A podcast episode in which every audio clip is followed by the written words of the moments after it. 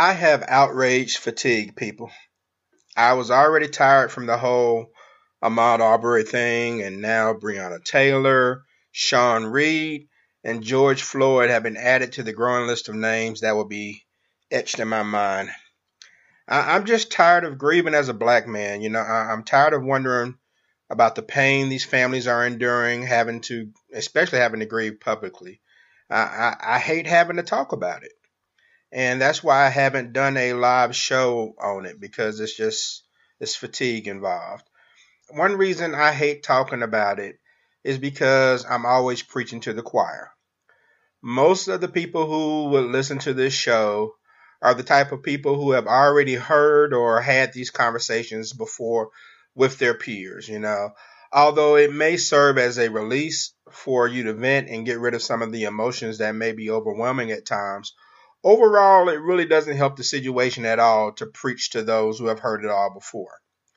The people who need to hear the message either aren't being exposed to it or aren't allowing themselves to be exposed to it.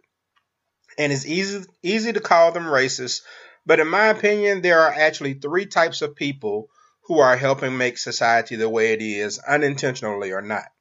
Now, first of all, of course, you have the outright racists the people who leave you no doubt that they don't like people of color. They believe that there's a certain order to things, and that's just the way that it should be.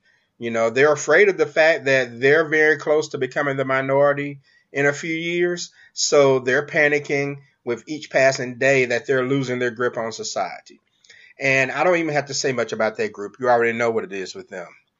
The second group of people who contribute to the racism that goes on in this country are the ones who are indifferent. There are a ton of people in this category. I'm talking about the white people who say and do nothing. They just wait it out. You know, the white people who just want it all to go away so they can go back to their lives. They may truly feel bad about the treatment of minorities, but not enough to disrupt their household. And it's a difficult position for them to be in because they don't want to rock the boat either way. But I'm begging them to try something different, whatever that is. You know, some of them may have family members who aren't as diverse as they are, so they don't want to alienate them. There's a fear involved with speaking out. But we all have tough decisions to make in life. We sometimes have to pull away from people who may be close to us, but they're bringing us down. And make no mistake about it, they are bringing you down. I mean, it's hard to get mad about people lumping you into a group with the racists when you choose to abstain from the conversation? How can people know where you stand if you refuse to speak on it? The last group of people who contribute to the society being the way it is are the narcissists. I debated with someone um, on Facebook recently, uh, someone who's white, and they felt that it was unfair to lump all white people together as racist. Okay, I mean, that's absolutely right. Not all white people are racist, not even close, right? Yet that same person was unable to empathize with the frustration of black people being killed by white people at a rate unequivalent to any other race in this country. Because their mindset appeared to be if it doesn't impact me, then it doesn't matter. They can't feel sorry for you because it's always, well, what about me? I get mistreated too. And it made me think about some of the recent posts I've seen on Facebook from white friends about how they were discriminated against by black people. A former coworker of mine even went as far to talk about being bullied as a nine year old kid by some black kids during a discussion about Ahmaud Arbery's shooting. The two don't compare. So not only do we have a race problem in this country, we have a narcissism problem as well. People who are unable to see beyond their own lives can never understand the struggles of another person. So many parents have refused to teach their kids how to empathize over the decades, and now these newer generations of people don't know how to put themselves in someone else's shoes. And how how do we fix all of this? I mean, I think well, first we can start with the police force. It's easier to fix them than an entire country. The police force needs some serious training, and I mean serious. So many of them have no idea how to respond to a situation professionally. And what I mean by that is that some of them don't know how to keep their emotions or their fear in check. The decisions that a cop makes in a think fast situation is too important to be the type of person who gets angry easily or the type of person who is so scared they shoot first and ask questions second. People like to say, you know, it's just a few bad apples in the police department without completing the entire thought behind the actual quote. The actual quote is one bad apple spoils the whole bunch. Those bad apples, as you call it, have tainted the entire reputation of the police department across the country. NWA didn't rap songs about a few bad apples, they rapped about the police as a whole. Now, I will say that here in Jackson, Mississippi, I'm proud at how the police chief and some other um, people in law enforcement have chastised the Minnesota Police Department who killed George Floyd. This has to happen more publicly, and there has to be future action behind those words to show sincerity on top of all of that, until we see police actually testifying against other police officers, then they'll never truly be trusted. I mean, if you're turning a blind eye to justice while being in a position of power, then as far as I'm concerned, you're just one of those bad apples yourself. If you see something, say something. Use the same hypocritical advice you give to citizens when you want them to snitch on one another. And some police need to get rid of the attitude that they're the boss in some of these urban communities. Some use intimidation tactics, and they have a persona about them that shows that they should be feared rather than befriended. They need to be communicating with the community and not trying to scare them. You keep hearing people say uh, the system is broken. No, it's not. It's, it's exactly the way they want it to be. It's working fine for them. If they thought something was wrong with it, it, it would have been fixed decades ago. Just like they don't think anything is wrong with the gun laws. I mean, it's all talk. As far as the citizens are concerned, keep protesting if you're unhappy.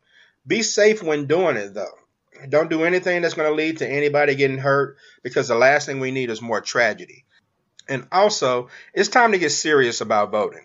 Now, I've rarely criticized Trump on this show, not not because I'm a fan or anything, but because I'm normally a moderator. I don't really give my opinions on the air. However, I have to speak up on his performance as a president. During a time when people need a calming voice the most, he's the exact opposite. He relishes the opportunity to crack heads. He wants people to conform by any means necessary.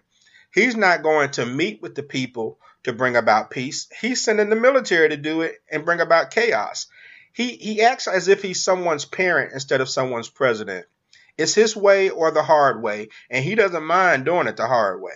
I mean, how can you focus on peace when you have Apache helicopters hovering above your head at a protest? How can you focus on peace when the minute curfew time hits, there's a canister of tear gas being thrown in your direction? How can you focus on peace when the authorities are using force to get you to disperse instead of a loudspeaker? And all of those who are trying to help, I want to I want to thank you. Okay, if you watch the news, there are a ton of white people at these rallies Quite a few of them have received a full face of pepper spray in the last few weeks, and they need to be acknowledged. Now, select few are out there just for a photo op. I realize that, but I think that most of them take this seriously. There are many cops who have joined the protesters in marching and praying. I thank you as well. Just please keep that same energy and police your own you have the best opportunity of eradicating the bad cops and making sure that they never hurt others. The culture of the police departments around the country is trash. Black cops are brainwashed to protect the badge and not even their own people. That shows you how messed up things are. They'd rather be loyal to wrongdoing and inflict pain on their own kind. I mean, how messed up does your mind have to be to do something like that? And I thank the people overseas who find the issue serious enough to have protest over there. I know that the UK has had numerous protests in memory of George Floyd, and I'm glad there's some love for us somewhere in the world because black people aren't safe anywhere at this point, not from the police or from citizens. We get shot on the playgrounds, shot through unopened windows, shot while sitting on our couches, shot in the car with our children present, shot in church, shot going for our wallets, shot going for our cell phones, shot in the back, shot for playing music too loud. And when we're not being shot, we're being choked out on sidewalks. And if you, first of all, if you fix your mouth to say one thing about, well, what about black on black crime? Man, what about it? Last I checked, black people go to jail for killing other black people. White people, even if they get charged, aren't as likely to get convicted. And don't argue with me, argue with historical facts. I mean, how can you stop black on black crime anyway when the people you have to call and arrest said black people are, are also a threat to you? I mean, I'm tired of having to explain the same thing over and over and over again. How Dr. King did it and how Malcolm X did it, I'll never know. They had tremendous amount of patience to do what they did for so long. And how were they rewarded? They got shot. No one can hear black people when we're peacefully protesting. No one can hear black people when we're loudly protesting. So, I mean, what are we left to do? I, I, guess to start, we have to expose injustices whenever we can, and we have to get involved politically. If we don't have the biggest voter turnout at the next national election, then maybe we do enjoy getting treated this way in this country. Make the effort, people. That's all I'm saying. And and not just in the presidential election. Get rid of these members of Congress who sit on Capitol Hill and pocket your tax dollars. They love you during the campaign season, but won't answer your emails after they get elected. And make changes in your local government. That that may be even more important. You know, vote for the right sheriff for your community, one who will do right by the people. Elect a mayor who is going to make the best decision in hiring a police chief. You have the ability to control so much of what goes on in your community. Make it happen and stop acting like you're completely helpless because you're not. And I'll finish with this because I'm I'm, I'm ranting here, but I'll, I'll finish with this. I'm proud to be black. I'm proud of our strength and our resilience. I'm proud of our creativity and our talents. I'm proud of our brothers who embrace fatherhood and family. I'm proud of our sisters who are courageous and loving. I'm just proud to have melanated skin. And my skin should not mean that there's a target on my back.